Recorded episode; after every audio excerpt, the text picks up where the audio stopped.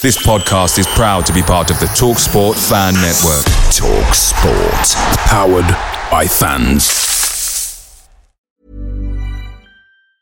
When you're ready to pop the question, the last thing you want to do is second guess the ring. At Bluenile.com, you can design a one of a kind ring with the ease and convenience of shopping online. Choose your diamond and setting. When you find the one, you'll get it delivered right to your door. Go to Bluenile.com and use promo code LISTEN to get $50 off your purchase of $500 or more. That's code LISTEN at Bluenile.com for $50 off your purchase. Bluenile.com code LISTEN. The Talksport Fan Network is proudly supported by Delivery, bringing you the food you love. McDelivery brings a top tier lineup of food right to your door. No matter the result, you'll always be winning with McDelivery. Order now on the McDonald's app and you'll get rewards points delivered too. So that ordering today means some tasty rewards for tomorrow. Only via app at participating restaurants. 18 plus rewards registration required. Points only on menu items, delivery fee and terms apply. See McDonald's.com. We'll support you till the end of the day. Happy following the blues. We love you, what more can we say? Ah, one of my favourite tunes of all time, that one. Welcome to the Tilton Talk Show. It's 6.30 on a Monday night. It's through to 8 o'clock. We have got a cracker for you tonight, an absolute cracker. Uh, this show, of course, is sponsored by BoyleSports, principal sponsor of Birmingham City Football Club. Uh, we'll be talking about the, uh, the Stoke City game, the Millwall impending game. Uh, but now I'm going to introduce you to tonight's team. Ladies and gentlemen, the one and only Mr. Chris Browne. Good evening. All the way from down south, down south with his cricket jumper on, mate, with his cricket jumper on. The one and only chairman of the board, Alan Watton. Good evening, everybody from sunny Sussex. It was wonderful today. Right, we, we all wanted to know that, didn't we? Yes, I hate you. the inimitable Mr. Craig Courtney. Good evening, everyone, and just to add, welcome to sunny Solihull. Yeah. Yeah, but you're in the rough. well, he's in the rough part. Don't worry about it. 50 miles north of there, it's cloudy, so. And all the way from Coventry, Coventry, ladies and gentlemen, Coventry. Where? What place? Concrete City. Mark Adams. Hello, everybody. It's been uh, grey here as usual. and back from the jolly, jolly, jolly holidays, all the way down there in sunny Florida. Welcome, Black Claire Giblin. Good to be back. Nice in the Uh, warm. We'll talk about your holiday in a minute, Sean. And for myself, good evening and welcome. But our special, special, special, special guest tonight, ladies and gentlemen, is somebody from my era. And uh, it's it's an absolute joy, a pleasure, and an honour. The one and only Gordon Taylor, OBE. Who are you? Who are you? Who are you? Thank you very much. It's an absolute pleasure to be with you, as it was to visit Birmingham just the other Saturday. It was great. Great to be back. Yeah, superb. Uh, Gordon, my life, my goodness gracious me. I don't know whether you can remember uh, when we, we played Newcastle in some kind of milk cup or something, and Tony Texaco. one got his leg broke up at Newcastle. Yeah, I And then remember. we, we, we played Newcastle the following Saturday after, and I'm sure you are in the programme as being in the very, very first team that I ever went to watch at Birmingham City Football Club. Thank you. Thank you. Mm, All right. Great days, great days. That was a bit of a grim night up at Newcastle. It wasn't quite the Newcastle that they have today, but I didn't go to be honest with you to that one. Oh, but yeah. my dad, my dad took me, and uh, I remember like walking up past the Kingston Bingo Wall, uh, the houses that had been bombed out in the war, and walking all that, and walking into St Andrews. Fell in love that day. Never been out since. Not once. Not Oh, once. that's brilliant. I've had my moments. Don't get me wrong. we had uh, yeah Jim Smith, I think. Got, Jim Smith, crikey, yeah. Smith Tony once had a bit of a personal feud, as I remember. Yeah. But then again, I remember playing with Bolton when we needed to get a win up there. And uh, I uh, used to take the corner kicks. Wyn Davies, we had big, tall Welsh centre forward. First five minutes, I got a chance of taking a corner, got it up high, looked for him, and he was laid flat on the ground. John McGrath had just floored him.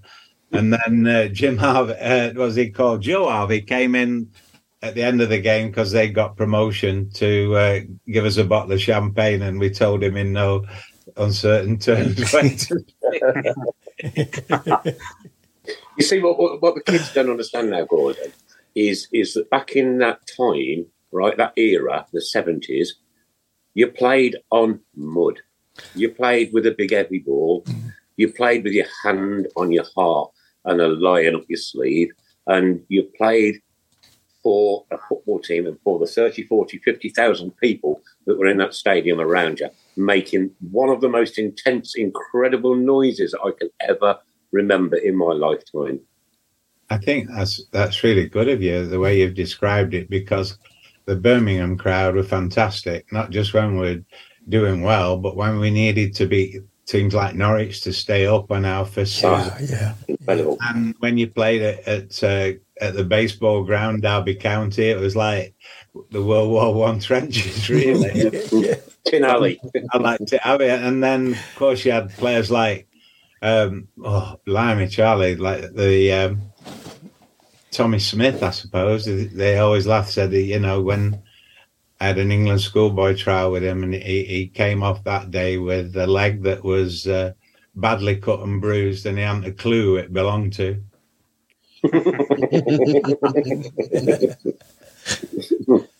But what Norman days? I mean, Hunter, he had Norman Bite Your Legs Hunter, and he was Oh, yeah. 74. It was the very first PFA Awards dinner, and I was on the committee then. I'd been on the committee since being the delegate for Birmingham City when Ray Martin put me forward, and uh, went down to the awards dinner there. Yeah, and uh, I suppose, uh, blimey, Norman Bite Your Legs Hunter, but he was that was an unusual choice to go for a defender. That's how highly he was thought of, but he was. Uh, he was highly regarded by his fellow pros. And the young player of the year was, God bless him, another top quality centre back defender, Kevin Beattie. Really, Kevin yeah, Beattie, yeah. yeah, yeah, Kevin Beattie, Right, yeah. right. yeah. Uh, yeah, Gordon, you're, you're going to name drop a lot of people uh, tonight that we're going to go, wow. Well, my best time, my best time was when I um I was just saying to Chris before when uh, Jim Smith um bought me for Bolton Wanderers, it'd be in uh, '76 on deadline day. He got me from Birmingham. Freddie Goodwin had gone then, which is another story. Willie Bell was in charge, and he signed me from Birmingham and uh, Dave Wagstaffe from uh, from Wolves. Mm. And then uh, we kept him up. And then first season, I got a stress fracture in my leg. You know, Jim, because because of he came down to Birmingham, but I went for an X-ray. It didn't show up, and I was playing for about three months with a broken leg. And he said, "Oh, I've made a bad signing." Uh, I said, "I can't run," and then I went for the X-ray again, and they had to apologise to the hospital and said it's a stress fracture, so it's not settled. Anyway, moving on, I was lucky. Let me go to Vancouver in the summer of '77 to play with Vancouver Whitecaps. Derek Possee from Millwall came over. Tony Waiters was the manager, and I had one of the best nights of my life because we played Cosmos, New York Cosmos. It was Pele's very last season. Uh-huh. They uh-huh. eventually won the league when Muhammad Ali came on. I got a great picture of them together. But that night in Vancouver, the Empire Stadium, where Gordon Perry had run against John Landy in the 50s, you could see the Pacific Ocean, you could see the mountains of British Columbia. We had a full crowd, 30,000.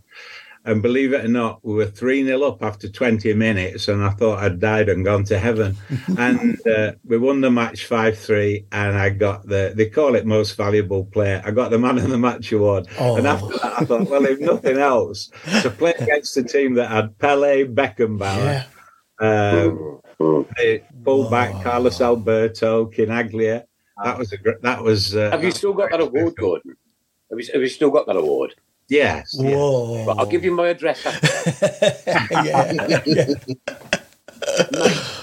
My old mate Gordon. My old mate Gordon. I've known you for donkey years, mate. Surely you can pass me a little bit of plastic across the What an table. or incredible something. cl- claim to fame that is. What an incredible claim to fame. Absolutely fantastic. Um, I suppose Gordon, expl- sorry, Chris. Gordon, just before you do explain to the kids today, right, the, the, the Clares and the younger ones, yeah, what the seventies was actually like as a footballer. Uh, We, we were we were in there thirty five minutes before the game would start, and, and we'd be singing like it was mad. It was absolutely crazy. And now we there was more atmosphere on the moon than there is at St Andrews at the minute.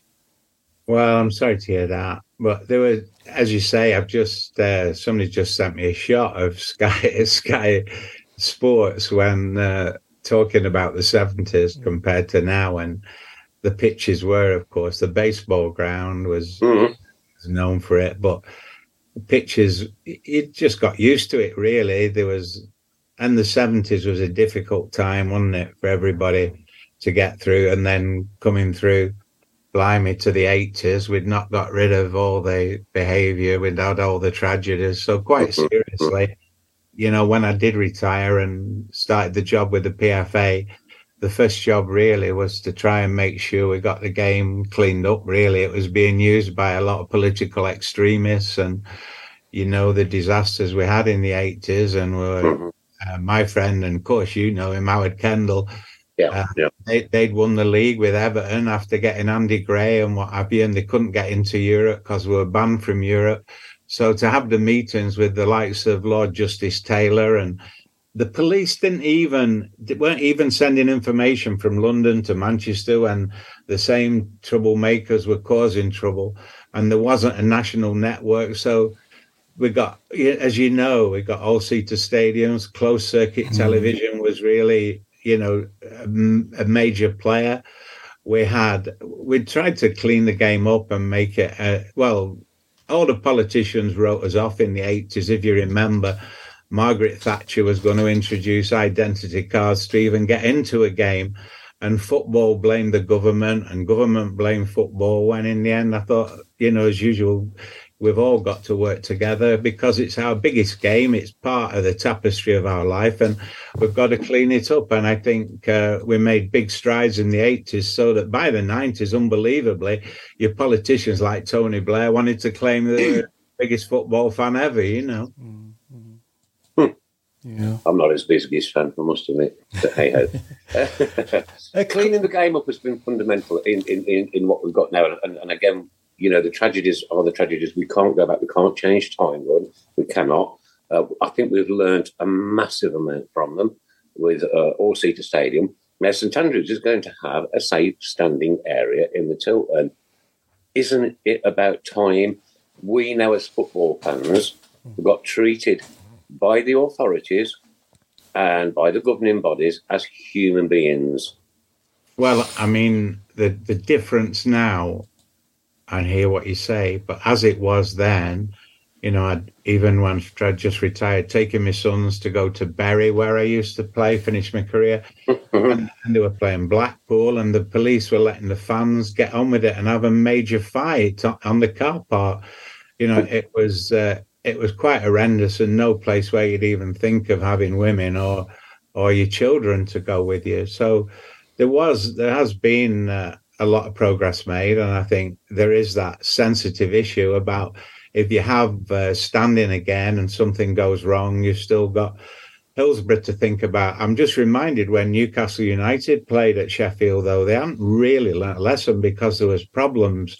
There was problems then, and I do remember at the time before uh, that game at Hillsborough against Forest, Peter Robinson, who was the secretary at Liverpool, rang me up. I was with the PFA, and he said, "Gordon, I'm really worried about the forthcoming semi-final. We had trouble last year. We, they've put us in at that same uh, Road end, and uh, could you please ring uh, Graham Kelly at the FA and to tell him to change it?" And I said, "Well, I'll do my best." And I rang up Graham Kelly, and uh, he said, "Well, I'm sorry, Gordon, I can't do anything." I said, "Well, that's Peter Robinson. He's experienced last year. He knows he, he knows the potential trouble again, and it's just not, you know, it's not right. It's not big enough." And then he said, "Well, we can't do anything at all about it. The police are totally in charge of safety." And it reminded me when, of course, Liverpool were in the final at Paris. You can't just blame the police. You've got to look to the people who organised the game. At UEFA, it was in Paris, Yeah. and the FA organised it in England. And that's why, you know, they needed to take uh, quite a number of seats out there. And it is up to the game to organise, as it, it has a duty of care as you're saying, to spectators, the same as a theatre does if it's an orchestra playing or it, Absolutely, a pub, anywhere, doesn't the matter same- what. It's the same everywhere. And normally in business, it's those, the duty of care to the customer has to be top of the list. Uh, Craig, Craig, I hope, Craig, sorry, uh, Craig, I hope you're keeping note of all the questions that are coming in for Gordon because there's, I there's, there's, ton, there's tons of them. So Uh, maybe, maybe and I guess just to go back a little bit, actually. So, so Gordon, uh, looking back on uh, your your time at, at, at Birmingham, and I will say my dad was a, a massive fan of yours whilst uh, being down there on the old Kop, um, and said many a time seeing you up and down that wing uh, was just superb. And um, shall we sing the song? Shall we sing the song? Gordon, Gordon Taylor. Carry on. You, you can remember it, Chris. Yeah, no, I can. Unfortunately, I can. Well, I, I, I tell you what, I've not been back for years, of course, after leaving in 76 and being back the other day for the Birmingham game and walking around the ground and the number of people who were shouting out and remembered times when I was playing. I thought, blimey, Charlie, it's really like coming home. Have a good, Gordon, have a good it days. Have a good days. coming home, you know, because you're part of our lives, Mm-hmm. you're part of our fabric, you're part of our growing up, right? Uh, and, and you appeared on our football ground. Of course, it's coming home. You're one of us. Yeah. You're blue through and through. You played for us. You scored for us. You defended for us. You put your your, your body on the line for us, right?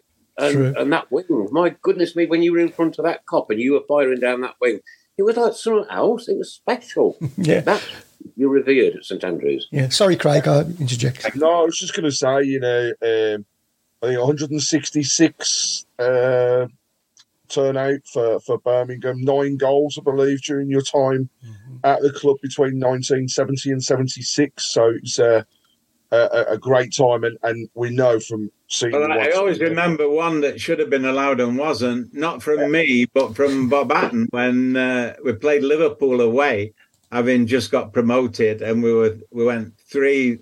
I managed to get the first one, then not one in. Um, Bob Latchford knocked it down for Bobby Hope, and then anyway we were like three up, three one up. Then they got level three three. Then I put in a perfectly good cross um, for Bob Hatton, and the referee gave a foul and it was the it was the Liverpool centre half Trevor Storton who was the deputy centre half who hit Ray Clemence and the referee gave the free kick the wrong way and then uh, from the free kick um well Keegan touched it onto Toshack and they won 4-3 but it was a real we were really robbed Oh, that was that was a game and a half. I remember it. I remember it on Match of the Day. That was and, We've had many Andrews. interesting stuff Yeah. down there. we Many, many, many. four, we got beat four three. Anyway, we got we did get we did beat Liverpool, but it wasn't the same as beating them at Liverpool, and we were robbed that day. Yeah. Mm. Well, actually, that leads. But we had some great we had some great last minute games with the one that got us promotion and then the one that kept us up. I can remember knocking a free kick in for Kenny Burns against Norwich, and it was as though we'd won the league. And then mine just stayed up. I I love my time there, and quite seriously, I did. I think the crowd's great, and I love the supporters. It was I was on the pitch that day after Norwich. it was a Yeah. fabulous six Them glorious matches, which I emptied out, nicked a bit of turf, I think stuck it in every, I had it for years, and I've lost it. I ain't got it anymore. So. yeah, I think every, everybody was on the pitch then. I, I was on the tin Oh, roof. on the tin roof, day. I was. Oh my god! What a noise! It was a crescendo. You know, it was taking the roof off St Andrews. It really was, and, Because uh, and it was all over like Central News with Gary Newbon and, and one thing and all that. Uh, and it was just it was just one of those moments that you'll never ever forget if you was there. Not ever. The joy, the elation. We are the only football team in the world that can celebrate staying up like somebody else winning the Champions League. We are Yeah, up on the that's right, yeah. Craig, Yeah, Gordon, it was it's interesting. One of the questions that came through actually, um, as, as you were talking about there, actually being robbed by by a referee was nowadays. What do you think of the type of play and the way the game has changed? And do you think the referees actually now, along with VAR, interfere too much, and are therefore the game has become soft? I always worried when they talked about VAR. I think I thought it was a good thing for deciding whether the ball was over the line for a goal or not. But once you start bringing it into pretty well every area of the pitch and what have you, I think it's stopped a lot of the instant, you know, happiness that a goal brings. And I can remember being at different grounds when they've had to wait, and sometimes they think they've won a major game, and it turns out they've not. And Mm.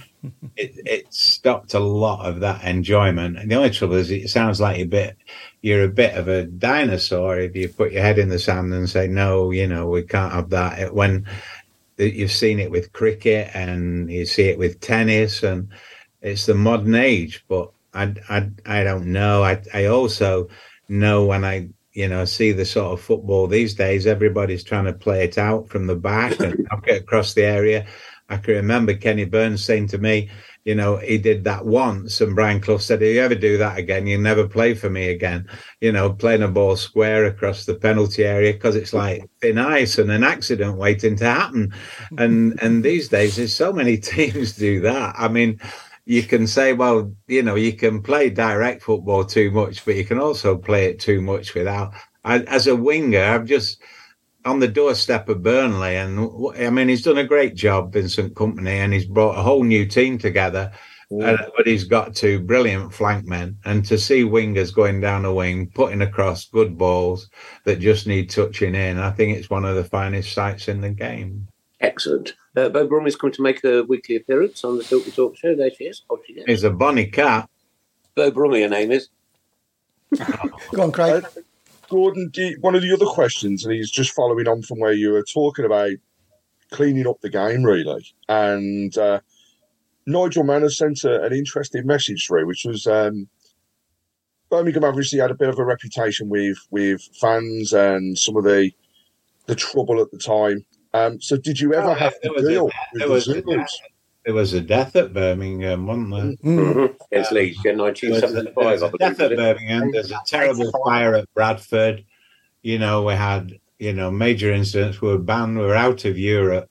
It did need it did need a, a national coordinated response, and I think the genuine football followers and football lovers were behind that, and I think mm. they, they, they've been pleased with what they've seen. And I know it's always pleased people to be able to stand up, but having all seater stadiums meant that the real culprits could be easily identified. And from that point of view, with closed circuit cameras, it did, the game did need that. And now whether it's made enough progress to, you know, to look at safe standing, um, you, you, you're always mindful of, uh, of what can happen. Sometimes it's, you know, when the European final was guilty of not even holding that properly with the UEFA, um, I think we need to be quite mindful of that as well.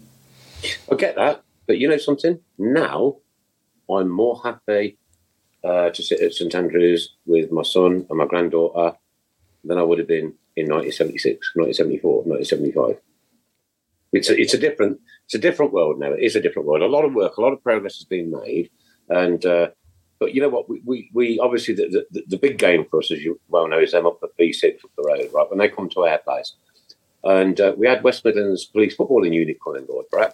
And we were chatting to them, and they said they would come back after the game and we would re-review it, yeah. And some things happened that you know our supporters and, and certainly we weren't happy about. Well, they drafted a lot of police officers in from Wales, who number one don't get and understand what Birmingham City versus that team is like, right? Uh, and number two, they just waded in, right? And they admitted it, and they said we will never ever do that again, never. Now that's putting your hands up and saying we got it wrong. Well, uh, you know, in- we've seen what's happened down with the Metropolitan Police. We've got to be careful thinking that natu- having more police naturally means a safer, more caring society. You know, it's uh, the police at times need looking at because one of the major changes when you said about, I remember terrible, really, in the 70s, that the way that football fans were just frog marched from the station to the mm-hmm. ground. It was like, you know, it was, you thought you were back in fascist Germany or God knows where, the way that football supporters were treated. That needed to be changed. And I think hopefully, you know, that's that's where we're at at uh, on what we're doing. But it does need it does need good stewarding, and I think it needs safe areas, and I think it's good for all clubs. That I wanted, well, in time at the PFA to make sure that there was a corporate responsibility for a club with its community programs to reach out to everybody in the city or the town, wherever they were, to let them know because football is that is the one sport it's sort of embodied in our culture. But it is the one place where most members of a community get together on a regular basis and it's it's capable of making a big improvement to people's lives. And i think it shouldn't just be a football club where if you're winning more people come than if you're losing. It needs to be that hub of a wheel that can do so much for good in a city. Yeah, absolutely. And um, there is a lot more to do, believe me. There's an awful lot more to do. And I do. I honestly, if you're asking me about Midlands folk, I thought they were brilliant. I was down there six years, and it was one of the best times of my life. Craig, Craig, do you want to take take note of some of the questions and we come back to them? Or get on with Yeah, I've got just one more before we move on. I think uh, Martin Swinsko has said, uh, "Can we ask Gordon what do you actually feel like after the semi-final defeat at Maine Road? Oh, got over it, and he's still bitter and gutted. Still, still doesn't like Fulham to this day. So, God bless him. how, how how did it make you feel? Well, you've just got to get over something that happened 48 years, two months, three hours, five minutes, 60 seconds. How do I feel? That you're I've never- I've never felt as I've never felt as I've never felt as bad as in all my life. It was like my dad was waiting outside. I couldn't believe it. I I thought I'd scored. Peter Mellor had an absolute blinder in the semi final. And then when it got to the final against West Ham, and I'd been told before the semi final not to worry, you'll get to the final. I've had a dream, and Taylor scores two goals in the final. I thought that's a bit far fetched. And my God, he did, but he was playing with West Ham when they beat Alan Taylor. But uh, that night at Maine Road, I came out of the ground and it was like, it was dark, it was blowing, it was newspapers, programs, and there was the Fulham coach with Bobby Moore, Mullery, and uh, oh, Tommy Trinder, the chairman, all champagne bottles going off, and my dad and my uncle who lived nearby in Ashton-under-Lyne. They were waiting for me, and I I couldn't speak. I was so gutted because if there was one thing I wanted from my dad, it was to play in a cup final, and I'd, uh, you know, I'd, I'd uh, we'd had the chance uh, for Birmingham, of course, against Leeds when I played all the games. Then he left me out for the semi final against Leeds in our promotion year, and then uh, I got on as a sub when we were about three 0 down with two minutes to go. So I, I, you know, I told Freddie Goodwin, "I'm not Superman, got it." but, but with Fulham, we really thought we had a chance because we were the top division team, but they did have some good experience in there. But the way to go and the ricochet with John Mitchell, it, you know, Dave Latchford, it, oh God, it ricocheted off him. I can see it now. And Joe Gallagher running back, and then I thought he'll clear it, and he slipped. And uh, it was uh, no, it's not the sort of thing you forget because if there was, as a not a journeyman player, but you know, it's always difficult to play for your country. But but I thought to win the FA Cup, the FA Cup's always meant a lot to us ever since the very first final I saw when I was born in mm-hmm. '44, and then I, the first final I saw was on black and white TV, the Matthews final in 1953 against Bolton Wanderers, and then so every final since ever I've seen every final since then, and uh, like when Bolton beat Man United in '58, and you just know the teams like you know your Birmingham teams when they played City, but with Bolton it was Hopkinson, Artle Banks, Hennin, Higgins, Edwards, Birch, Stevens, Lofthouse, Parry Holden. They just ran. You know, if you were a fan, you knew the team and you, you knew who'd won the cup and how many. And I was in a, a council estate, and we used to have Charles Buchan's Football Monthly, and we'd all we'd either be playing football or getting autographs. And the idea was talking about competitions and things was to who could get most autographs in their Charles book and soccer gift book, and that was life. It was just all football. So to actually play. To, and then my local club was Hurst Wesleyan. You had to go to Sunday school. Then they became Ash- Ashton Amateurs. Then it became Curzon Ashton, and they've made the National League North. And I've seen them when they've played and beaten uh, Exeter. They beat Exeter, City- Exeter City in the Oh, first round of okay. the FA Cup, and this year they played Cambridge in the first round, and then they drew, and then drew at Cambridge and got knocked out with penalties. Our the way our system works, not just the four leagues at the top, but then National League, National League North and South. I don't know a country in the world, as small an island like we are, that has so, the highest aggregate attendances in the world. The other week, two teams from Division One, Bolton and Plymouth, played in the Papa John's final at Wembley. There were seventy nine thousand. Yeah, that was a great crowd. That was a the biggest crowd. crowd in the whole of Europe, Yeah. and that was testimony to how we've sort of looked at. And my time with the PFA, when the Premier League started, everybody thought that's the end of the football league. Mm. But I played in America, and there was the playoff system, and we, you know, that kept interest, and it has kept interest, and that's what we introduced, and different things like that, because we managed to keep the football league going. It, it's just for crowds, for players. It's just, uh, it's a very special part of our life, football, and to be a part of that, and to be a part of that with the clubs I've been to, has made me feel very privileged. Well, to be Games part of it as a supporter has made me feel very privileged, right? To be part of, I mean, I said, to do this, I have met that many people. You've met, dropped the name Dr. Q there. Um, uh, Dave Latchford was in the studio a few months ago. Uh, uh, Big Joe, uh, two or three times. You know, and I've met people and spoken to people. I would never, ever have thought that, that my life would entail that. Entail that, and it's it's been such a pleasure over the last seven years to do this. And we, none of us get paid for this, Gordon. By the way, none of us. Not one. Right, You're certainly. Well, you're I'm not asking a fee either. and you're certainly not going to. And you're certainly not going to. Right, I'm just going to change tack for a couple of minutes. Claire, my little flower, come on, tell us about your holiday. You got three minutes, twelve seconds. it was cold. Nine. It was cold. Hello. Yeah, yeah, it was good. It was all right, to be fair. Yeah. Went Poland, went to all the concentration camps. It was uh, an eye opener, to be there. I wouldn't say it was a fun holiday. It was uh, an educational one. But yeah, it was good. Thank Did you The get caught up in the Polish beer- storms? Doc? Pardon? Did you get caught up in the storms? No, no, no. Um, we did have a bit of snow, but um, the Polish Snow? beer is lovely. Yeah, Well, well, well, well, hang- well, hang on. It is cold, Were you in Florida? Pardon? Were you in Florida? No, it's a Poland. Oh, Where did you get that from, Nick? Poland, the concentration. There's no concentration camps in No, I do know. I'm, I'm checking the rip I'm checking the rip. I went to um, Auschwitz and Birkenau. Auschwitz and Birkenau. Now, I went there a few years ago, as everybody knows. And Serious. every time I mention those two words, I promise you, the only two things that do it for me, Birmingham City Goosebumps. Football Club, are those two Yeah. words. What an experience. Mark, Life I, changing, isn't it?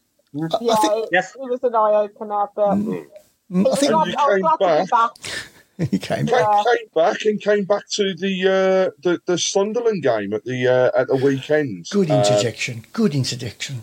Yeah. Well, obviously, after our, I- I'm not even going to call it a game against Stoke. I mean, that was the most Oh. boring thing Boring. I have seen that's- for a long yeah. time. That's horrendous. Um, but on, on to the weekend, and uh, fair to say, disappointed in terms of defending. Um, Mm. But what a superb goal for, for Birmingham, and, and nice to see George Hall get on the score sheet as well. Um, so uh, I- I, I guess, Claire, I can't ask you whether you went because I know this was your first weekend for a very long time where you haven't been. I, I am disgusted. I think it's terrible. Um, but I think you watched the game. So uh, thoughts on, on Saturday? Um, I think we were unlucky to leave with a draw. It's just typical that the defending sometimes we are a bit lackluster or we just switch off, especially the first goal. Um, I generally think Chong was the best player. Brilliant. Um, I think he he actually showed a little bit of why we wanted him in the first place. Um, just wish he played like that every week, to be honest. Um, Khadra again had a good game. Um, I think again, did he leave the subs till too late to change it or to add a little bit more? So when Jordan James came on, we looked different. Um, again, Jutkiewicz, he played well. You bring Scott Hogan on. You know, you take Khadra off, which means that Diallo. So I had to do um, a little bit for the Sunderland fans thing. Um, I had to do a write up, and I spoke about the Diallo, and he is a good player. He is Mhm. somebody that I hope we might even go for. um, depending on you know how he is at Man United because he's a good player. Um, he's got pace, he's got trickery. Um, and it's just it was a typical Blues performance. You think, oh, we're one nil up, this is great, and then they hit a goal, and then we can't hold on. That's our problem, and we But don't, don't either you- go for it or we don't hold. It's I don't think you can take away how good those two Sunderland goals were. Though they were good. Mm. But poor defending, though. If you know he's left footed, you show him down the right. should and we yeah, went, yeah, go yeah, on then, you. go on then, go on then. And then um, Hannibal turned his back and we were against 10 men. And it's like, I don't know, Eustace is kind of a bit too safe for me sometimes. How many times Go has that for it, go Uh, for it. Yeah. Mm. Um, Now, I what time did you watch the game? Hang on, I did. I did watch the game, yeah, and and my and the three blokes that I I slaughtered the week from from the Stoke game, uh, i.e. Chong, Bacuna, and Hall, were the star men. Uh, so they obviously listened to me, uh, but they, they did. They did. Um, I mean, the, the the goal was it was a good team goal. I, I mean, how many times have we have we seen teams? I think thinking about thinking about the Norwich game uh, against Middlesbrough. Middlesbrough scored five goals from in the six-yard box. Five. Now we haven't scored five all season like that, but we did on Saturday, which was very pleasing. You know, to, to, to cut a team to bits and finish up with a eight-yard tap in. That's good football, and that, and that that was that was good. Uh, the only thing I, I, I'd, I'd argue with Claire was they didn't score till we made the substitutes. So you know you can't win really, can you? And the manager manager made was late, or was it too early? You, you, you, you it's it's it's one of them things. I, I agree. You with you absolutely typical cannot, you cannot, and you cannot uh, decide for that, can you? Is he too late? Is he too early? You can't. In football, that manager has to make that decision at that split moment in time, right? And that's his decision, and he has to stand by it. And I think Eustace does stand by it, right? I, I, uh, and I, I, I enjoyed what I saw against Sunderland, but I went to the Stoke game, and I have never been so bored in all my life. Never. Mm. It was like, what am I doing here? I think it's fair to say Where say. am I? So two teams that set the stall out from the first kick of the ball. Really, They- you know, Both, both, we both were not. safe. Do you think, Craig? I, I, I'm not, I don't think it was a case of safety. I think it was just a case of neither of them wanted to lose. Um, so It was beach beach mode, wasn't it? Yeah, yeah, it was. Yeah. You know, a ball held very much in either half. There was very, very little across the midfield from either team, um, and, and and arguably, you know, I don't think either team deserved to to walk away with a with a loss on the day, but it's that typical end of season type of game where now you know had we have taken the points across the past two games, well and truly be safe. And going into Blackpool at the weekend, you'd think, wow, you know what I mean? He's got his opportunity now to try a few things out. Mm. Whilst I don't think we'll go down, we're still not mathematically safe. We need those those extra points. Hopefully, we'll gain those uh, t- tomorrow evening. Um, but it game was tomorrow. Tough game tomorrow. very tough game. Are you going, Claire? No, I've got work the next day from Nostra. She's not striking on on Wednesday, otherwise she's got there. Um, You would if you could. You would if you could. You would if you could. But I think- you, by the way, Gordon. The other thing- Woman in a spare time. with and a hospital porter. with Sunderland as well, I think the other thing was the fact, you know, they are actually a decent side. Very you know, well um, they've done really well this season for me. Um, to, and yeah. set, set up beautifully as a team. You know, they knew our weaknesses, and you made sure that they were were going after them. And um, I do agree. I think after the substitutions, that's where we saw more. For me, it makes a change. We normally see a strengthening in the Birmingham side when the uh, the subs happen, but we were definitely weaker after those those changes were made, and um, it it shows the holes as well for me that have got to be filled across the the summer and the areas that that we need to to strengthen on. And and actually, again, nice little segue, but important announcements being made by the club over the past um, you know few days, and and the, the excitement being built again halfway through last week with the uh, the announcement of uh, the purchases of the club. Um, Sorry, potential purchases. Well, I, I think I, I'm going to say purchases because I think we're a lot further along than necessarily we all realise. Um, and the feel good factor of changing those words in the announcement from investor Mm. to purchaser made such a difference for me to everybody that I spoke to. And mm. But are they I- I'm- purchasing an investment? they're purchasing the club. This is, Oh, this sorry, is I know bit- it's cynical, but like, how, how many times have we been here? Believe it when I see it. That's exactly. Claire. I'm with you 100, percent mate. I promise you. There's a there's a big difference with this one for me. It's been kept quiet.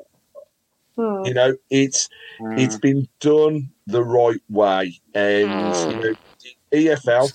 Sorry about that. Um, yeah. But you again, Chris. Yeah, sorry about Yes, that. You, He you sat kept on that his one back. bucket. Um, the EFL. have all, all, I, all I will say, I mean, I just always felt when people said about I mean, going to Birmingham, I've been at Bolton 10 years and was desperate for a move. And uh, I went down there, and uh, Freddie Goodwin said, Well, I, I, I don't really want to get you, but Clifford Coombs saw us play uh, up at uh, Bolton, and you won 3 0. Roger Hunt from Liverpool scored three, and I'd knocked in the crosses. So uh, he says, I have to buy you. I said, Well, I think you'll find I'll be a decent value. It's only 15 grand. he always said, he always said, Oh, well, you're the best value uh, for money I ever bought. I thought, Well, that's not saying a lot because they got the money back when I went to Blackburn. But I, they, I did feel with the with the Coombs family, they were gen, genuinely interested at that Yeah, time yeah. in the club, and we know the Wisemans always have been. And you just, I know you say the it's nothing to do with the players; they you've just got to play, but it is. You know if your owners genuinely believe in the club and the club doing well, and it makes uh, it makes a heck of a difference. And uh, I just feel, from a player's point of view, sometimes we've had some real bad pennies in the game, and I know from the PFA. Look at the difference with Bolton now. The previous owner at Bolton Wanderers nearly ran it down, and they really needed a lot of help to to come alive again. And they have come alive, and they're you know they're showing the signs and they're doing well. And I just feel that's just what it needs at Birmingham. Somebody who genuinely believes in the club. You're the second city in the country. You've got a great fan core base, and I just feel again it's it's not dissimilar to uh, to 1970 when I just uh, I remember going back to uh, Bolton Wanderers and the the trainer Bert Sprost and he said, uh, "Have you signed, Gordon? Have you signed?" I said, "Yeah, but I thought it was about time I had a change. He said, "Oh, I'm really pleased." I went, "Oh, bloody hell, Bert!" That was Bert Sprost, and he'd played. He played with England, and he he used to tell us the tales. He had to give the Nazi salute in the 30s. Yeah. He, Oh, he, yeah, he played with Man, he played with Man City, he played with Leeds, and he said, "Oh, Gordon," he said, I, "I'm really sorry. Of course, I'm I'm really sorry to lose you, but my wife Agnes just asked me this morning because it was December, would we be getting Christmas turkeys again for all the staff?" and I had to tell her that I'd asked Bill Ridding, and he said, "Only if we sell." Gordon Taylor to Birmingham. So now we've all got turkeys. Uh, well, you can make sure I get one as well, Bert, please. That would be great. Yeah, Oh, we're good for something then. Yeah it was good for something. Christmas turkeys, 1970. Yeah, they were, that, they, were that, they were that desperate. They were that desperate. Going to stop the turkeys. without, without, without a forum like this, right, and without stories Oh, like dear. that, they would be lost in time, right? Yeah, yeah. We've now got that recorded forever. And in 20, 30, 40, 50, 60, 100 years' time, somebody can come and click on this and listen to that story and understand just what football really used to be like back in the day proper. Mm. And Gordon, one of the questions actually, just linked to what you've mentioned there about, you know, having owners that, that love the clubs and want to take them forwards. One of the questions that came in was, as you were part of the PFA and are heading that up for the, the what's 40 years, which is 40 just years. absolutely superb. But the question was, how much involvement, if any, did you really get with type of ownership of the clubs and way very things were taken forward? much so. You knew, you knew with the way the players were treated, exactly uh, exactly how the club was being run. You knew who was having a genuinely bad time, and I would advocate to my committee that we loan them money till they get out of trouble. And you'd be amazed how many clubs, the you know, the likes of Middlesbrough and Wolves and different clubs are pretty big time now who, who were in real trouble, you know, in the, in the day. And Plymouth Argyle doing well now, and we had we've had loans to them. I don't know whether we've got all that back yet, but we did. You can lend money on the basis that we weren't risking our money because it's the players' money, and but uh, players need clubs and players need employers, and we knew we had faith that the club would stay alive and they would still get the paybacks that they get from being in the football league where they distribute a share of television money etc etc so the security was there if the club had a future. And as you know we uh, we very rarely have, have lost a club. Uh, before my day uh, bob lord had accrington stanley out of the league but they got back.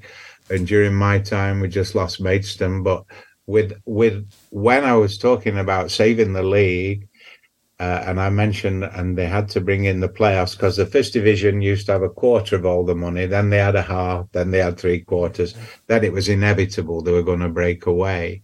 So we had to look after the league and try and think of things like the playoff, but playoffs. But what we also did, if you remember as well, outside of the league, they used to even vote whether an outsider club could come in and and they would all get together in the fourth division and just not not have people who deserve to be promoted and in there.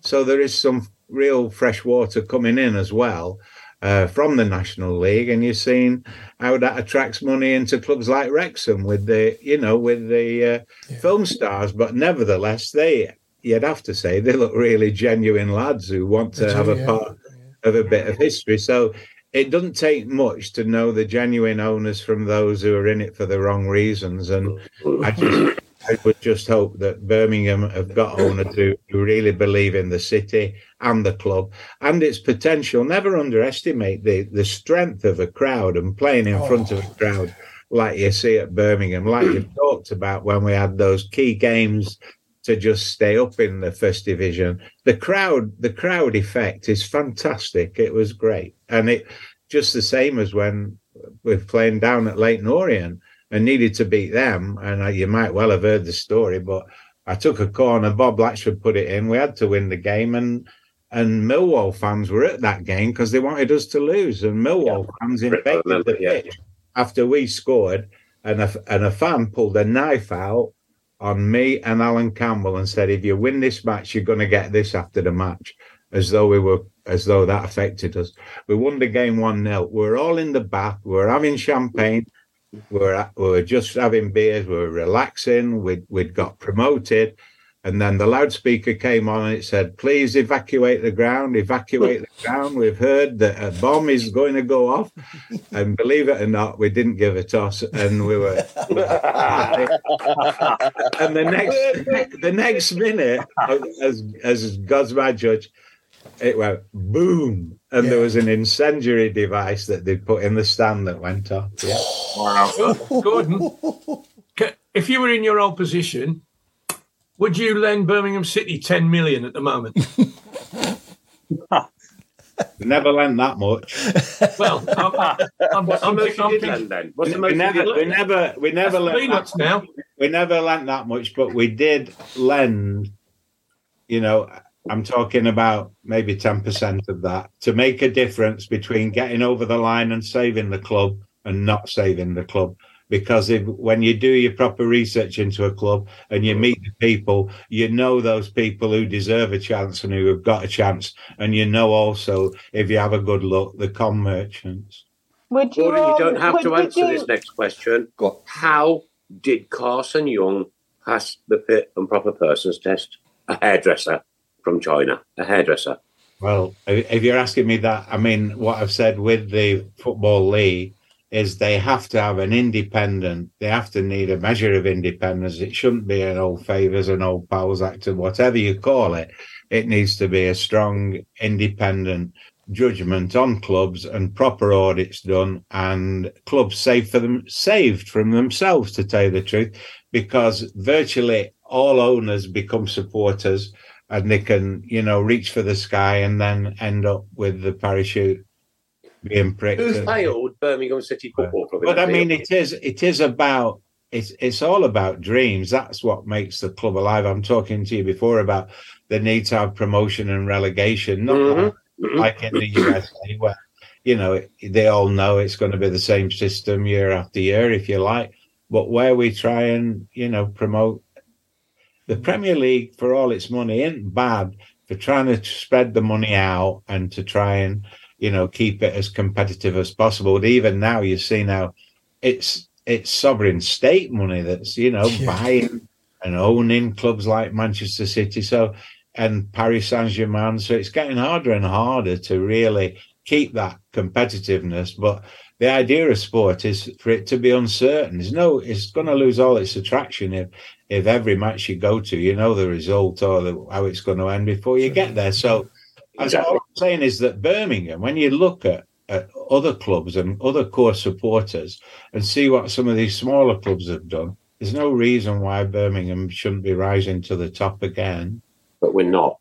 So mm. who No, failed? you're not at the who, moment. who, Not at the who failed Birmingham City Football Club in the Carson Yeung deal? Mm. Who did? And I know it's a hard All that million dollar I do question know. that is, Nick. Yeah. Hang on, It mate. is, yeah. Hang on. Don't think we'll ever know, will we? We won't know. Well, uh, Claire, you wanted to come in, Claire? I think part of it Oh, is about on. where, where we are now and how we're going to go forward, really. And I think, you know, it's no use crying over spilt milk from that point of view. I'm talking. Here's when somebody's taken 11 years out of my life. Gordon, would you would you know that you said about giving um, clubs money? Would you trust our owners now with any of the money if you were going to give them? would you give it to them? I think it's a, it's a serious question, and it's a serious question asked of me. And if I was at the PFA, we would want to know the ins and outs, and that would be not just for our benefit, but for the benefit of all the supporters of the club. Yeah. And that, Good answer. My mum is impressed with that answer. She's like, yeah. Mm-hmm. well, There's some, Oh, bless her, give his mama. Mama, I give think me. yeah. That's how you've got to do it because the fans have got every right to know. It, it's the fans, in a way, they own the club, and it's about being as public as you can with the fans so they know where you're standing. There's, there's been some further great questions that uh, have come in. So just to run through a few of them here, Gordon. So uh, the first one, um, you, you've mentioned actually your your last club Yeah. being Bury, and Dave Twine has said, uh, "What were your thoughts on Bury's demise, seeing that it was your last club?" And you've obviously was, mentioned uh, already you tried to help. I was uh, very upset, uh, and I'm reminded when Man City beat Watford in the final, they said, "Oh, it's a record score." Bury won the cup in the beginning of the 20th century, you know, and I got the medal in the. A lot of the archives I've built up and the memorabilia with the PFA's collection. So it was a club close to my heart, and uh, I'm, my wife's from Bury as well, just down the road from Gigg Lane. So I was a frequent visitor and uh, played for the club, and I've tr- done my best, level best. I'm a member of the the association that's been formed since they uh, went bust. When the owners, you see, in a way, the league again. When I talked about being independent and getting in there, the football league allowed Bury to get promoted when they hadn't paid the players' wages and they hadn't paid the clubs who who they'd bought players off and they allowed them to be promoted, which affects once you start affecting the competitive nature of any competition, then there needs to be big questions asked. But uh, I've seen my local team Clitheroe playing the FA Cup with the other Bury team that's that's playing on a borrowed ground at the moment, Radcliffe Borough. And when you think Gigg Lane is a is a classic quality ground, so I've worked and worked to try to get them to combine, and I'm pleased to say they are doing now. So the future is starting to look bright for them again. Because I think it'd be a real crying shame to lose Bury from the league. Gordon, when I saw that gentleman in his flat cap on the TV crying, I joined him. I promise you. I joined him. because you, you some somebody and something has just taken away that man's whole life's worth of memories Mm. gone, eradicated. Um, and that's what I hate about our owners.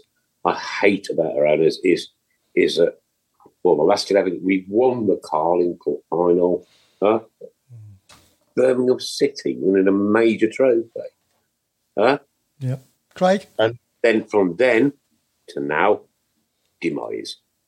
And you mentioned there about stadiums, actually, which links again nicely into uh, another question that came in, which was uh, during your time in the PFA, we obviously had the uh, the reform, or should we say, rebuilding of, of Wembley Stadium. And Nigel Mann has asked, um, did you have any say in the, the Wembley Stadium decisions?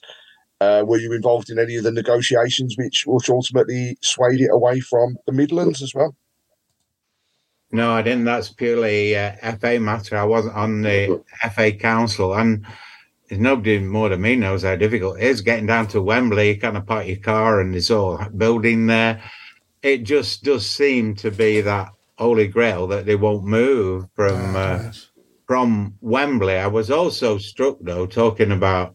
I mean, you had the Commonwealth Games in Birmingham, same as we did in Manchester not the Olympics, but it was still an opportunity to Birmingham show what it's made of. Mm-hmm.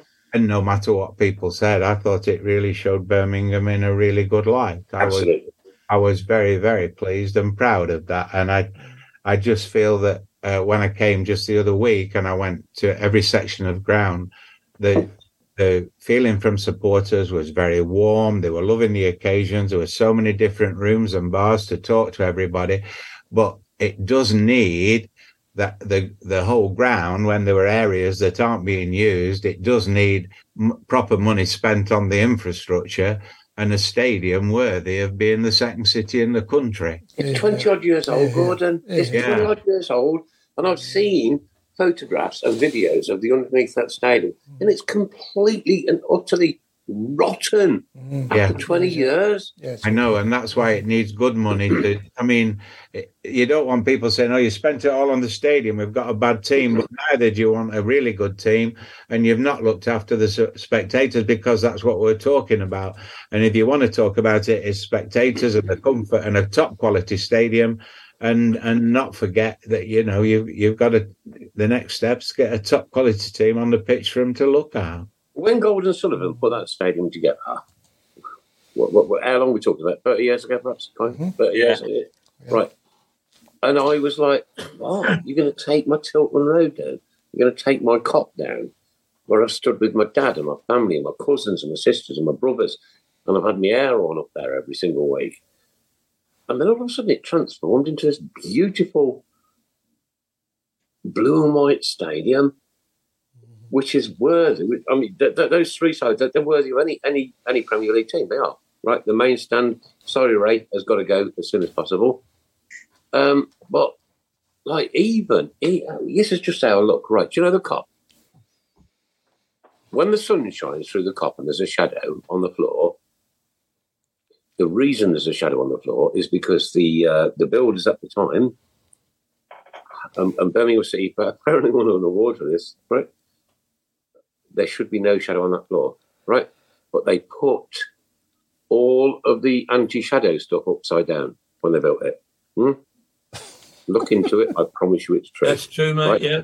It is, thanks, Alan. Thanks, Yes, Alan. it's true. And we won an award. We've won a flipping award for it, and we've still got a shadow.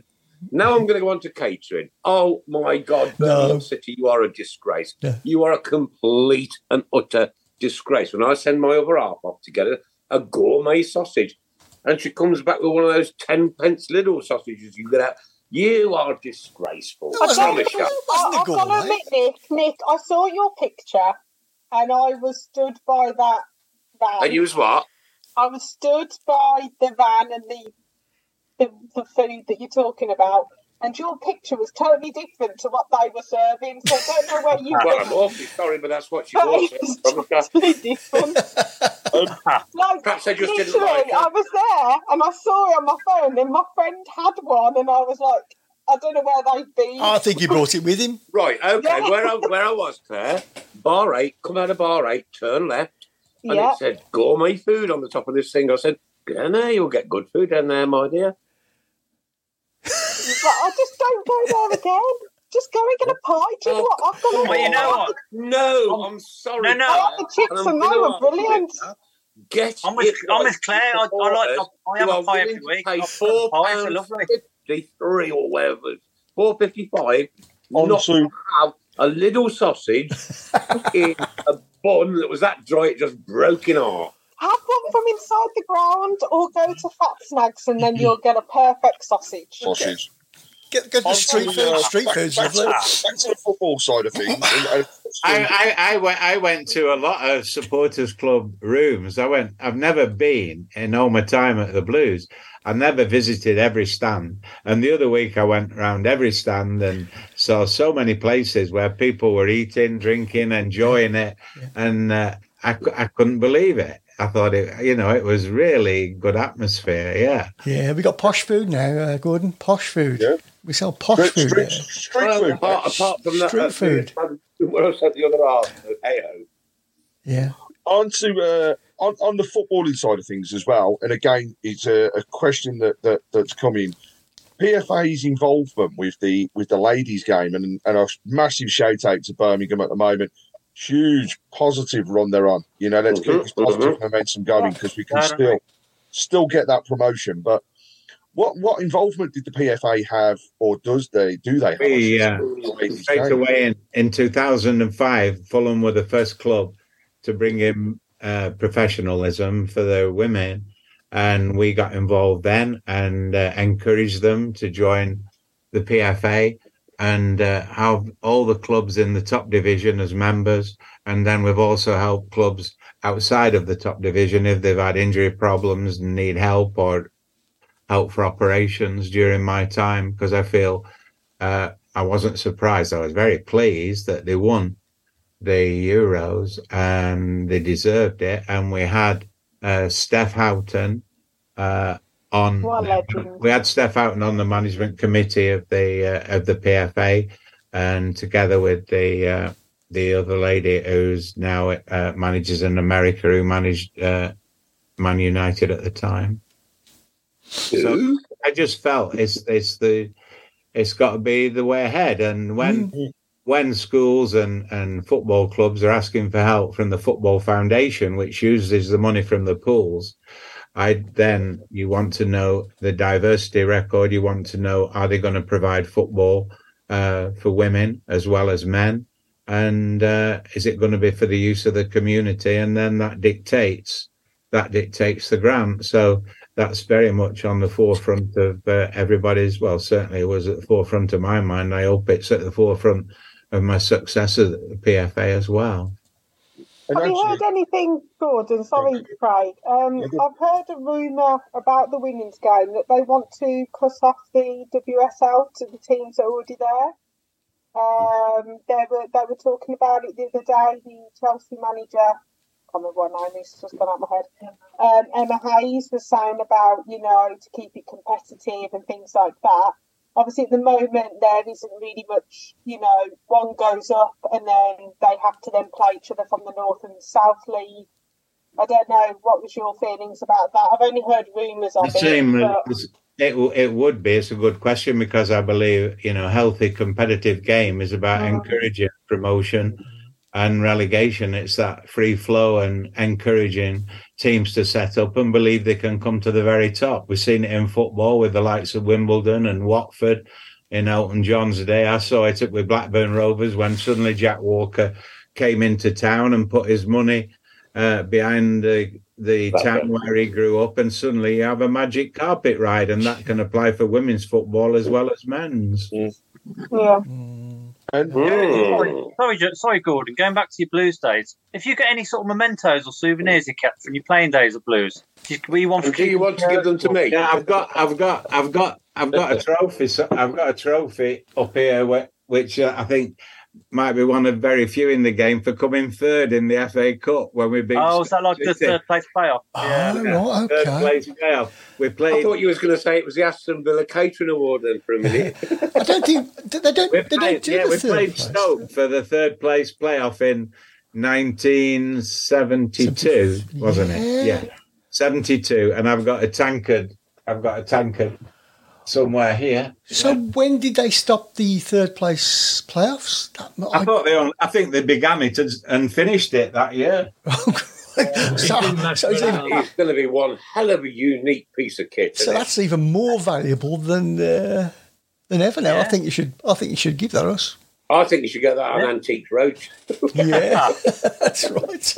I would have. Uh, I'm just looking at what I've got. I would have liked to give you more than that. Oh, oh, Yeah. oh crikey! Have you got you? Have you got I your sort would- I would, uh, Have you got I your bank would, details there, Gordon? I would have loved nothing better than giving you an FA Cup winners medal to have to have on show. Oh yeah, Gordon, can I ask Well, you- funnily enough, if I just tell, can I just tell you a story? When yeah, of course.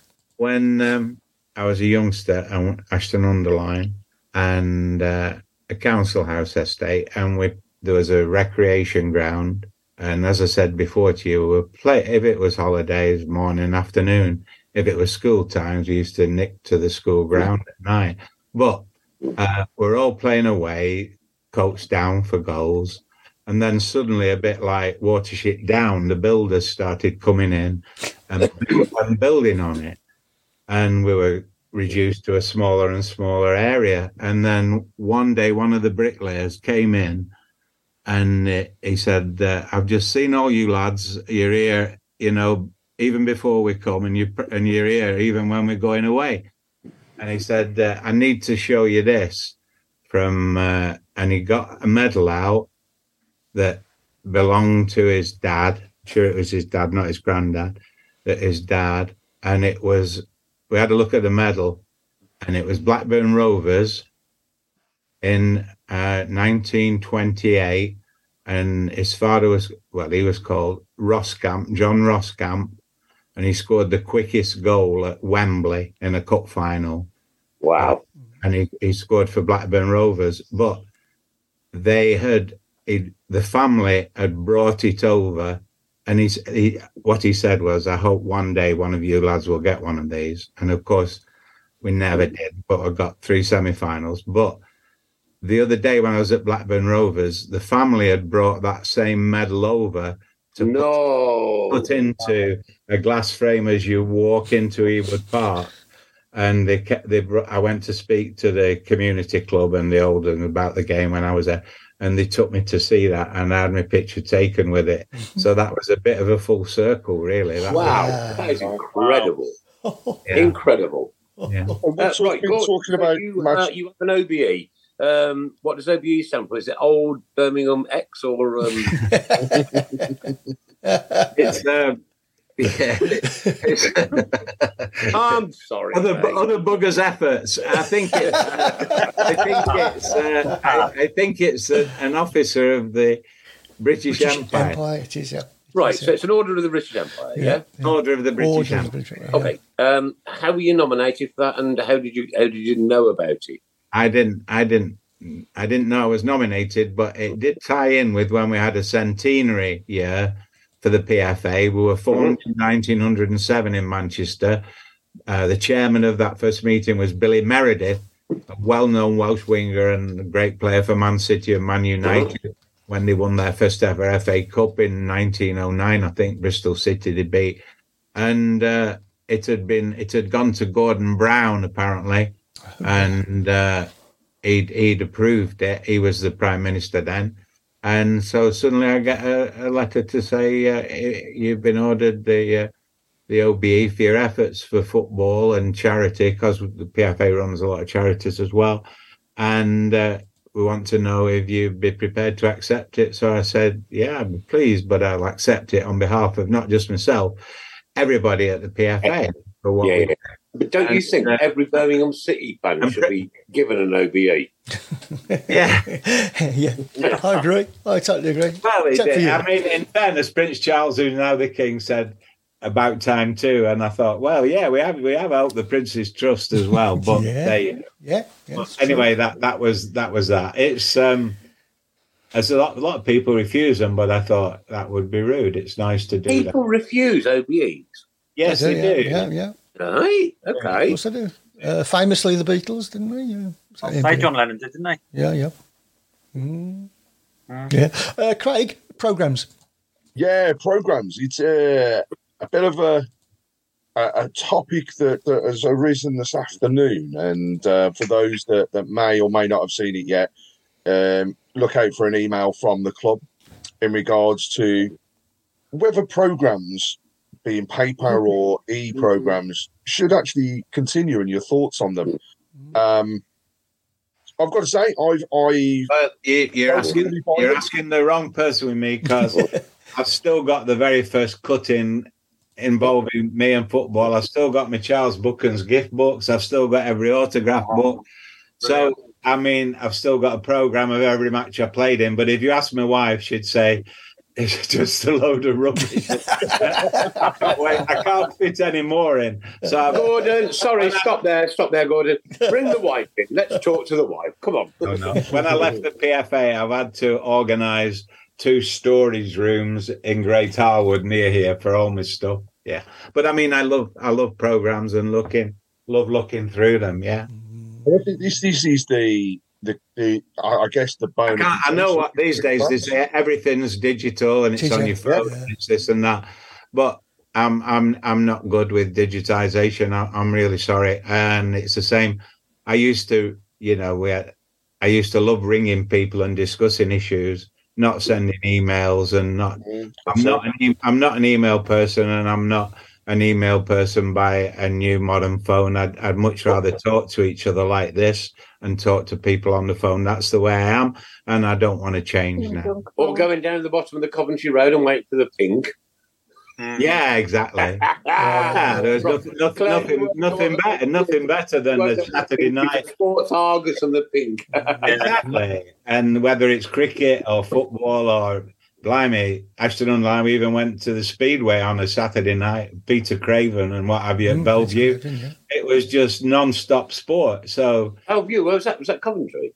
No, it's uh, up north. That's uh, Manchester. Bellevue is Bellevue's uh, in Manchester. is Manchester. What was the one in Coventry? Because there used to be one in, at the right. Bellevue Speedway. Yeah, Yeah, yeah. Peter Coventry Craven was Bees. their star rider. He was, Did yeah. it Brand, Brandon was it? Brandon. Coventry's, Coventry. that Chris is a bit of a speedway guru, Yeah, by the Co- way. so Coventry's Brandon, yeah. Yeah, Coventry's Brandon.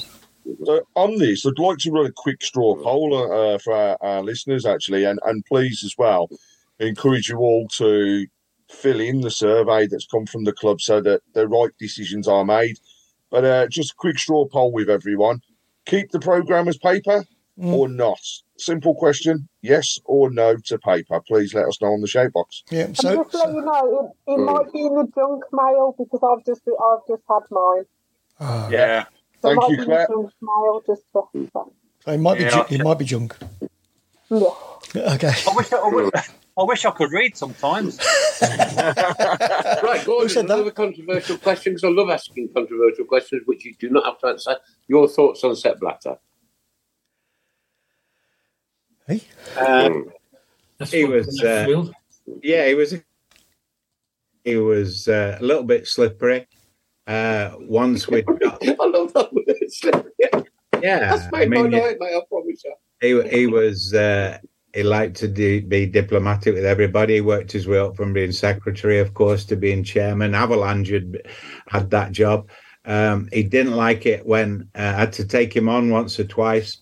Uh, when he gave me a chance to speak, then I would, and wouldn't sit down. He'd say, "Yes, we've heard enough now, Mister Taylor," and I say, "No, I've not finished yet," because when we got the Bosman decision, that was about freedom of contract in Europe, but not the world. And we said it has to be the world, otherwise we've got a big imbalance. And so we got that through. He liked he liked to think he acknowledged players, but what he would like to do is pick out star players from each country and then ju- just the celebrities rather than the actual union that was the players' union in that country. So he, he was. Uh, he was that sort of a person. I don't like talking bad about people, but it was. I'm not Uh, asking you to promise. I promise you, I'm not asking it was. to. Uh, he was. Uh, yeah, you had to wake up early in the morning to make sure you were on your toes. Yeah. Um, Okay, that's it. before That's we enough. go, uh, before we go on to your one to eleven, um, Gordon, I just uh, like to put out there. We started in the show uh, with Mister Hipkiss a uh, a version of uh, start, sub, and sell. Yes. And uh, just to put this out here now, it's toughy. This is uh, really is. But start, sub, and sell for today is Benno, Mike Taylor, or Ben Foster.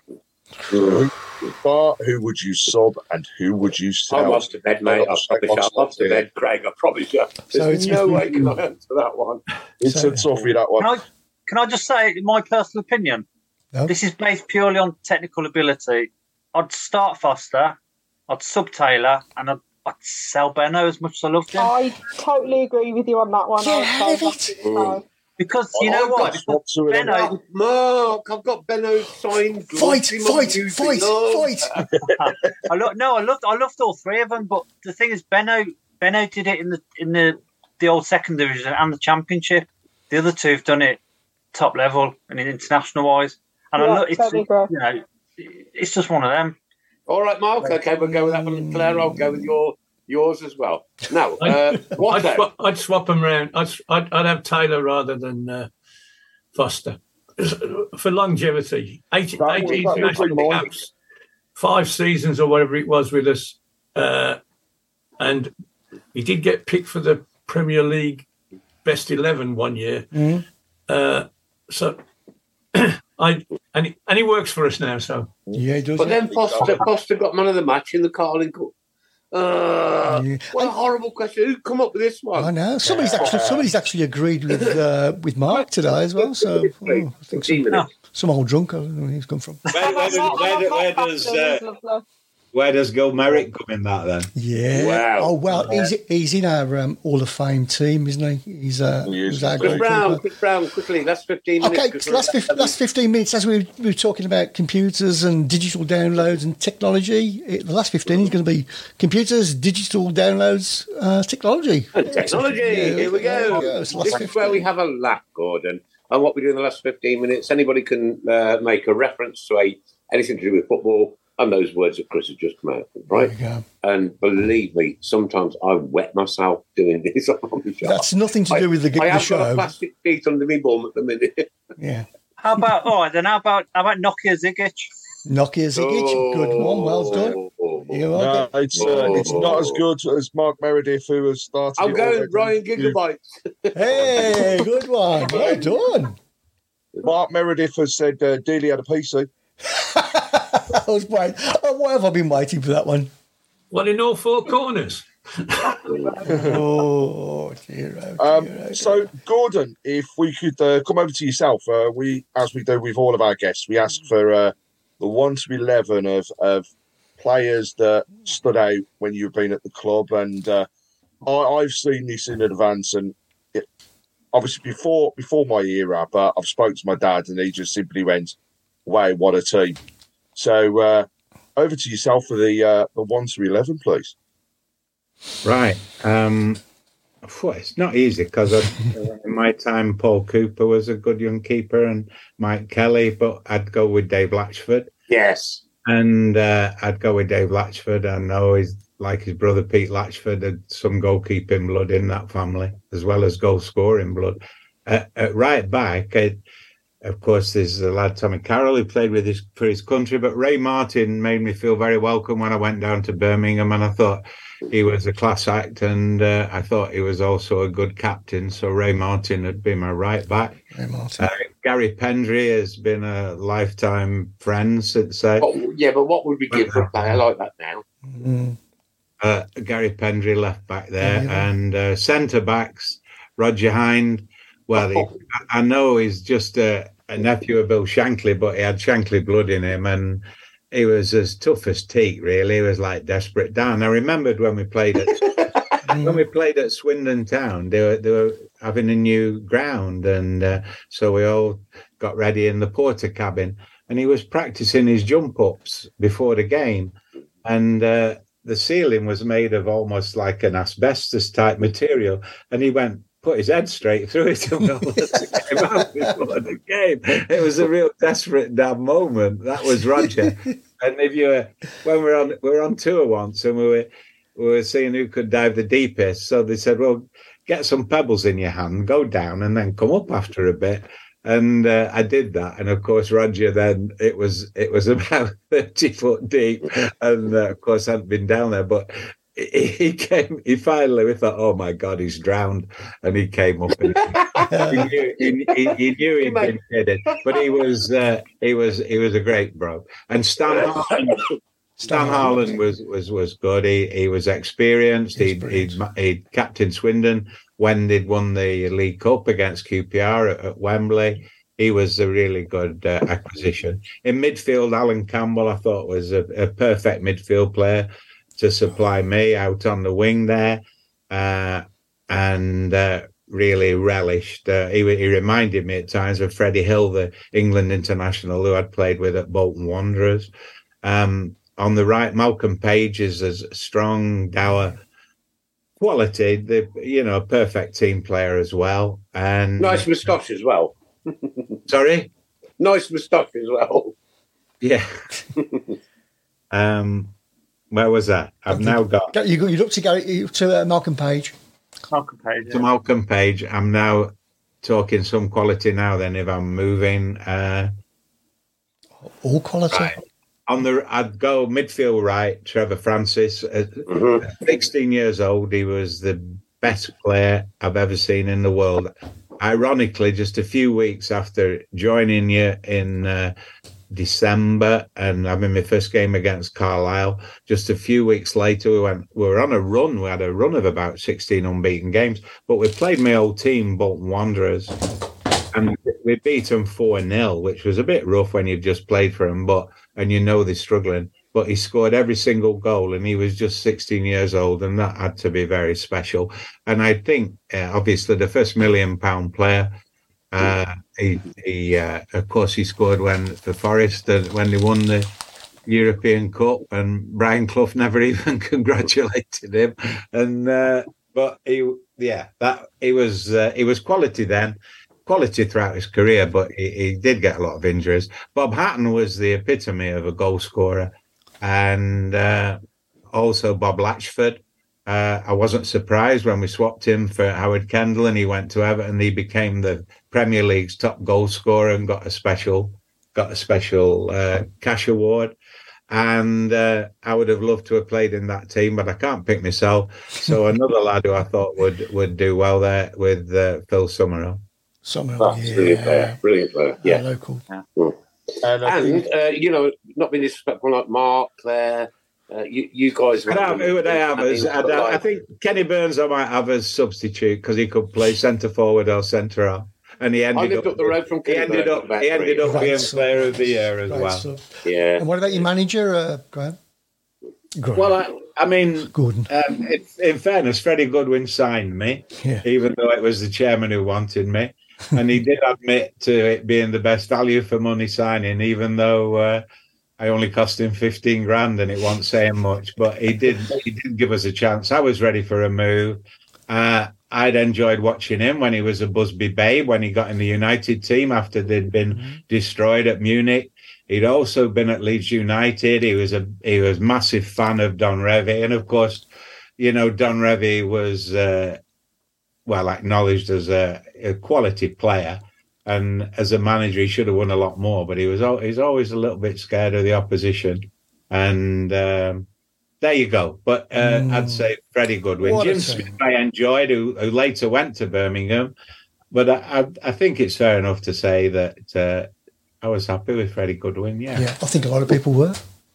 Gordon, did you have much to do with Cloughie over the years? I know he wasn't Blues, but you know your Yeah. dealings with Brian Clough.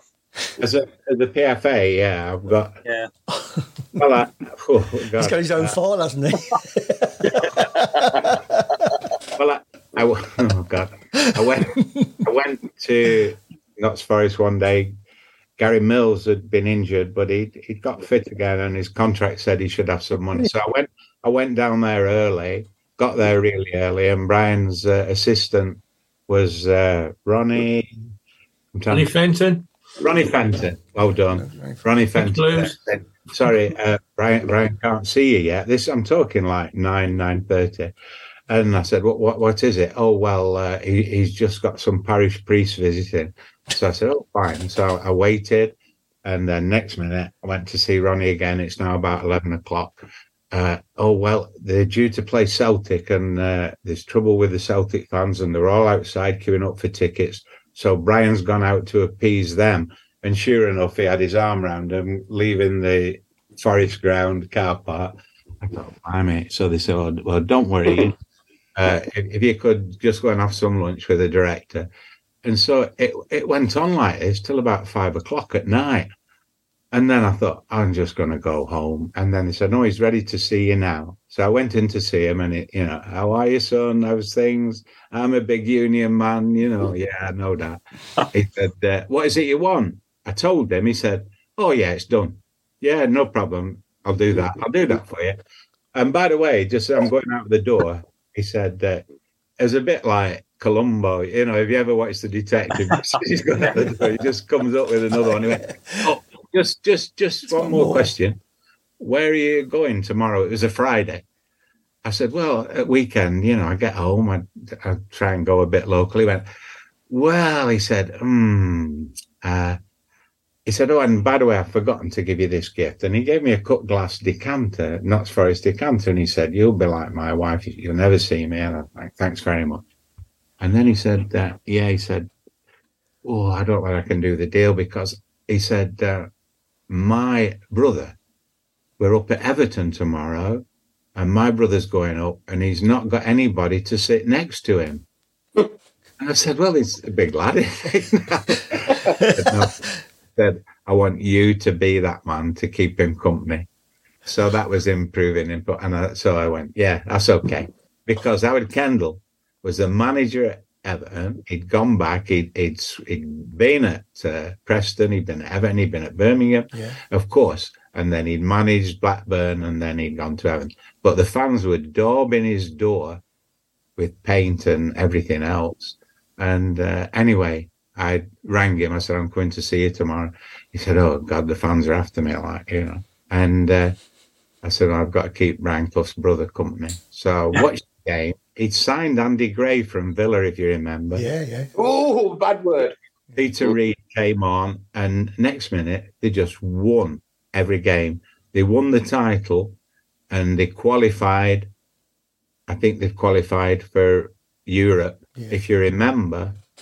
Uh, but they didn't, they couldn't get into Europe because we were banned. Oh, that's They right. always- Yeah, Oh, yeah. yeah, terrible, terrible. always they always blame Liverpool for that. But nevertheless, that that was the game, and so I kept Brian Clough's brother company, and uh, got the job done for Gary Mills. So when you ask me, did I come across Cloughie? There's quite a few stories, but I haven't got enough time to tell. We'll have you back on again, Gordon. We'll have to have another I know, I know one thing. I know one thing. I know one thing. I know one thing. He said to Kenny Burns when he played a square ball. These days, how many square balls across the area and slow build up?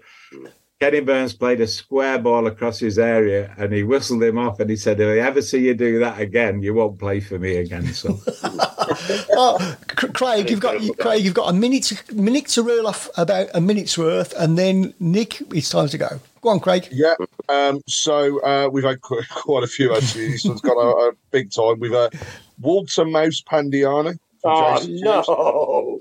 Uh, Mark Brooks, Didi had a webcam. Uh, Dave Twine with uh, Flash Gordon. Yes. Uh,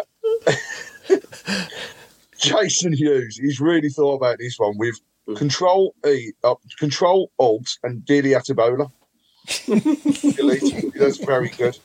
Um, DVD Adebola from Pete Taylor. What's poor Daly getting the stick for tonight? um, so uh, Nigel Mann's been thinking about it as well with USB under Steve Bruce. Oh, Clever, clever. We've had uh, Michael Woods, Kevin Key Broadhurst. Clever. yeah, I like that one. yeah, yeah, So- yeah. Uh, so we've got uh, Gary Meg son. Mega more. Oh, yeah. Yeah, we got USB Carsley, we got Hard Dive, Hard dive, yeah. Uh, Lilypad said, check and spell and doy. um, I'm not going to read out Paul Hipkiss, even though No, it is quite no, funny. No, no, no. Um, Paul, you're banished. You're banished. oh, that's got, uh, Neil Dark Web, Hotter Notebook, I thought was very good as well. But for me, Mark Brooks has won it with Alexa Sanchez. very good. Very good. Over to you, Nick. Wow. Over to you. You know what? Uh, you know what? Nights like this don't come around very often. No. But they don't. In our midst tonight, a gentleman, a perfectly wonderful gentleman, who I revered as a child, uh, and went on to be was it chief executive of the, of the PFA and OBE, uh, Yeah. and OBE. Yeah. And I'm not joking, you mate. I promise you, Gordon. If there's anytime you just want to get rid of all this tat, yeah, I'll give you my address. It's not chat. You can't call. He's, he's royalty. He's royalty. legend. Thank you. Wow, Ray. Mr. Fixer, thank you very much, sir. Good night. Thank Bless you. you. Care. Thank you. I appreciate Thank appreciate you very much and have a lovely evening, everybody. Speak to you all next week. And I'm Mark sure more topics. Yeah, take care, everyone. Have a good week. Thank Speak you, everybody. It's been a real pleasure to see and speak to you all. Real pleasure. Thank you. Yeah, And- and you, Gordon. It's been all ours. It's been What all is ours. Watto four four seven seven four? I don't know why that keeps appearing. That must be something to do with your cricket. He's a secret agent. It's net, prac- net practice tomorrow.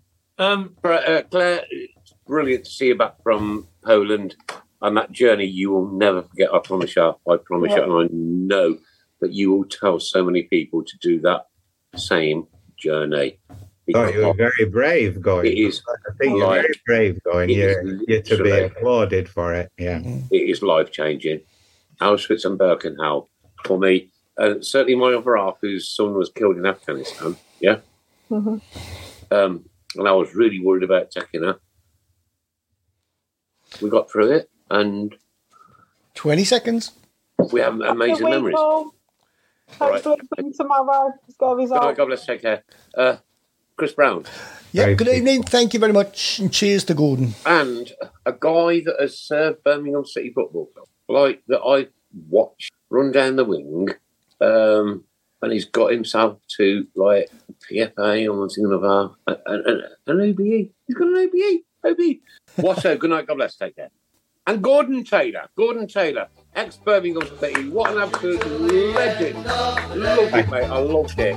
Thank you for your company. It's been really enjoyable. Following the blues, we love you. What more can we say? Away days are great, but there's nothing quite like playing at home. The same goes for McDonald's. Maximize your home ground advantage with McDelivery. Order now on the McDonald's app. At participating restaurants, 18 plus serving times, delivery fee, and terms apply. See McDonald's.com. Ever catch yourself eating the same flavorless dinner three days in a row? Dreaming of something better? Well, HelloFresh is your guilt free dream come true, baby. It's me, Gigi Palmer. Let's wake up those taste buds with hot, juicy pecan crusted chicken or garlic butter shrimp scampi. Mm. Hello Fresh. Stop dreaming of all the delicious possibilities and dig in at HelloFresh.com. Let's get this dinner party started.